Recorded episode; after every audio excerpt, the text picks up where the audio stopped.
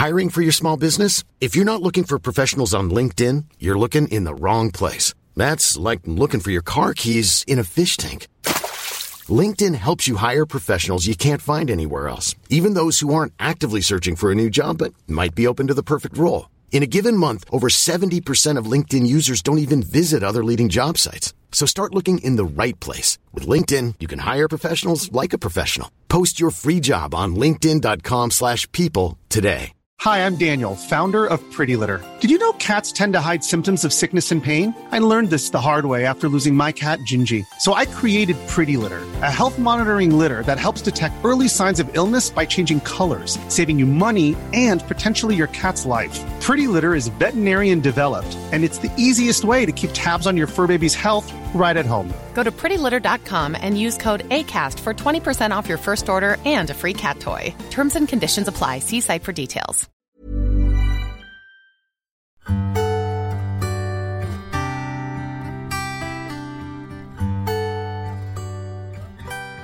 And welcome to this week's Work of the Week from the Crawford Art Gallery in the company of Michael Waldron, Assistant Curator. Michael and myself found that the weather had intervened a little bit and both of us had to batten down the hatches, but the Work of the Week provided a little bit of solace. Michael, good morning. Good to talk to you yet again. I hope you survived the storm. We were in Garrettstown. We got to see the eye of the storm right in the face. Literally, just it was on the other side of a very large pane of glass in the house where we were staying.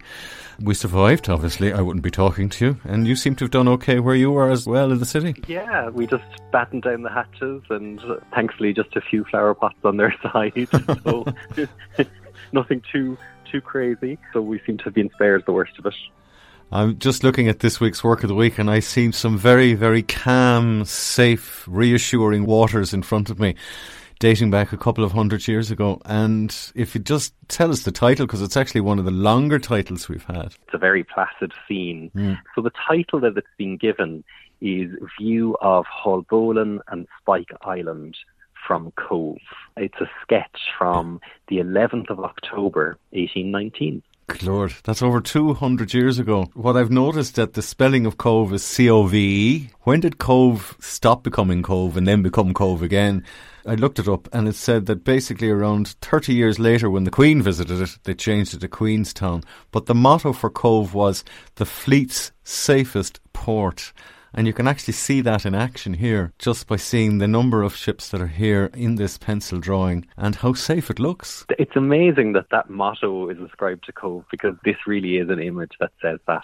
Yeah. What we're seeing really is a very, very flat, calm Cork Harbour. Essentially, the viewpoint is Cove Town itself, and we're looking out at a number of different sailing vessels Yeah. of different sizes. You just see the backdrop of the other islands and the other sides of the harbour. But a very, very simple sketch in many ways. But it really evokes a time and it is a time capsule. It tells an awful lot of history in a very economical way. I mean, if you try to put it into words, you'd probably go into chapters. In this case, just a simple line drawing, as you wrote in your article about it, is kind of renowned for its economy of style. Yes, and the artist was known for watercolour as well as mm-hmm. sketching. In this case, it's a drawing. And what we have really is something, as you say, a great economy of line. Yeah. Because while there are a number of details in the different sailing vessels and some of the buildings that are picked out, the closer you look, the more you realize that actually the reflections of these ships in the water Yeah. are just a series of squiggles or lines just row by row, just to give the suggestion of a ripple of water Yeah. and that something is reflected. it's a great exercise in showing what you can achieve and what how effective it can be when you've finished your, your, your little sketch. Because the funny thing is, it's obviously a very busy harbour. The world is literally stopping by either to pick up passengers or drop off passengers or pick up provisions on its way westward because that's what Cove was famous for. I mean, literally the fleet stopped here in order to just fill up before going on a voyage. It's very busy, but it doesn't look cluttered. The picture itself. Well, that is interesting. And what I suppose anyone who's familiar with Cork Harbour and navigation in Cork Harbour Yeah. will notice that there are some differences between now and the time of this sketch. All of these vessels are essentially running along the Spitbank itself. The Spitbank goes along from Haulbowline Yeah. towards a little lighthouse or so in the harbour Yeah. that marks the end of it. So they are actually navigating the deeper channels of the harbour. And also, if you look in the background, you can see left over from the Napoleonic Wars or necessity, the Martello Towers. Yes, so what's really curious about this particular sketch is that the, the foreground is where the interest is with all the, the ships and certain figures either embarking or disembarking. Mm-hmm. But in the background, you see the outcrop, the kind of the cliff face of Haulbowline with a Martello Tower atop it, which is still there today, Yeah. and then a number of naval buildings just to the south of it. But the area, you know, where Irish Steel used to be and so on, Yeah. hasn't been claimed. You see Rocky Island without a bridge crossing it, Uh-huh. and then you see a Martello Tower at the very, very back atop Ringaskiddy Hill. And these were defences that I suppose started rolling out during the 19th century, the early 19th century, to defend against the threat of French invasion Yeah. which obviously never came, Yeah. but they were a deterrent, if not necessarily a defence. It's amazing because I'm looking at this more as a document of history, also maybe something that's making some sort of a political statement about power. This part belongs to an empire. It's a cog in the wheel of a much bigger order of things. It's not a work of art. So why why did people do pencil sketches? I mean, to what end were, were they used? I mean, they obviously weren't printed in newspapers. They weren't redistributed or copied or anything like that. There was only probably one made. So to what use would a pencil drawing of Cork Harbour be? Well, I think what's interesting about this is the clue lies with the artist herself. Uh-huh. So the artist is Sarah Grace Carr. Yep. She was born in 1794, so she was in her mid 20s when she made this. Right. And it was during a trip that she did as a single woman, presumably accompanied, in 1819 that traversed Wales and Ireland. So we know from other sketches by her that are in the Crawford collection, but also in the National Library of Wales and the Yale Centre for British Art. Yeah. We know that she was a keen observer of the places she travelled to.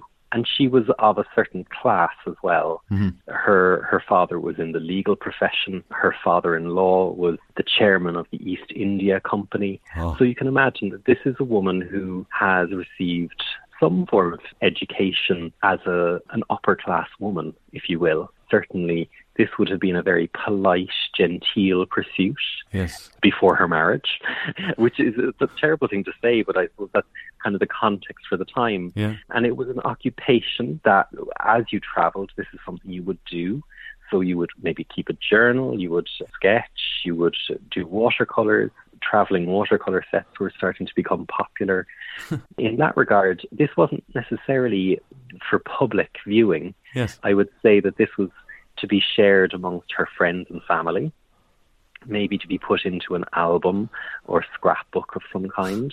And we know that other people of her class, such as the White family from Bantry House, and they did similar drawings and sketches on their travels Yes. and inserted them into scrapbooks. Have you any idea how the Crawford managed to get its hands on it eventually? We're very lucky in that these were purchased in 1985. Right. So we purchased them very early on after we became a standalone art gallery. Yeah. Because only a few years previous we had been part of the Crawford School of Art. This was kind of early on in the gallery being its own entity. So we've had them for coming close on 40 years. it's part of a set that we have. The other views show the lower Glanmire Road and probably Patrick's Quay, but also Ballyannan, which is towards Midleton, and Kilmurray, not the Bandon Kilmurray, Yeah. more the Rathcormac Kilmurray. so she seems to have travelled around the harbour city and east, northeast of the harbour while she was here. Now, you're responsible for exhibiting the piece because it's part of a wider exhibition, Statio Bene, which is running for the year, right into next year as well.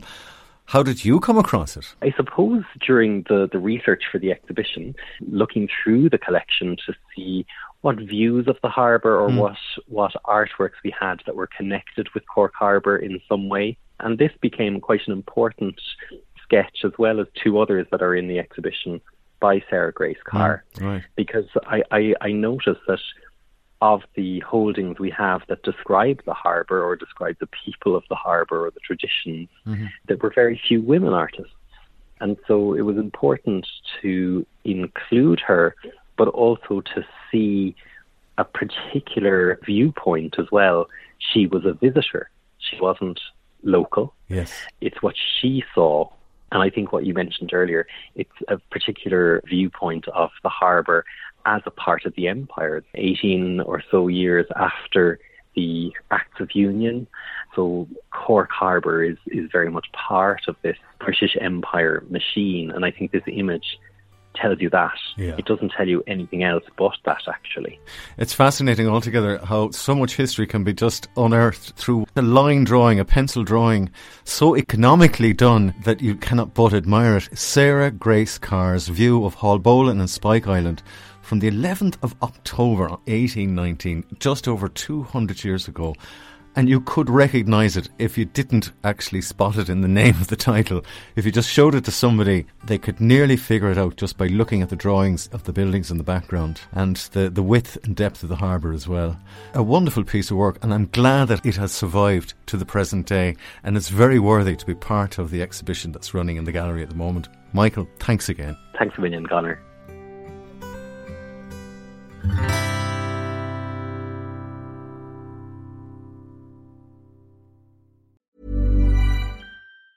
Planning for your next trip? Elevate your travel style with Quince. Quince has all the jet setting essentials you'll want for your next getaway, like European linen, premium luggage options, buttery soft Italian leather bags, and so much more. And it's all priced at 50 to 80% less than similar brands. Plus, Quince only works with factories that use safe and ethical manufacturing practices. Pack your bags with high-quality essentials you'll be wearing for vacations to come with Quince. Go to quince.com slash trip for free shipping and 365-day returns.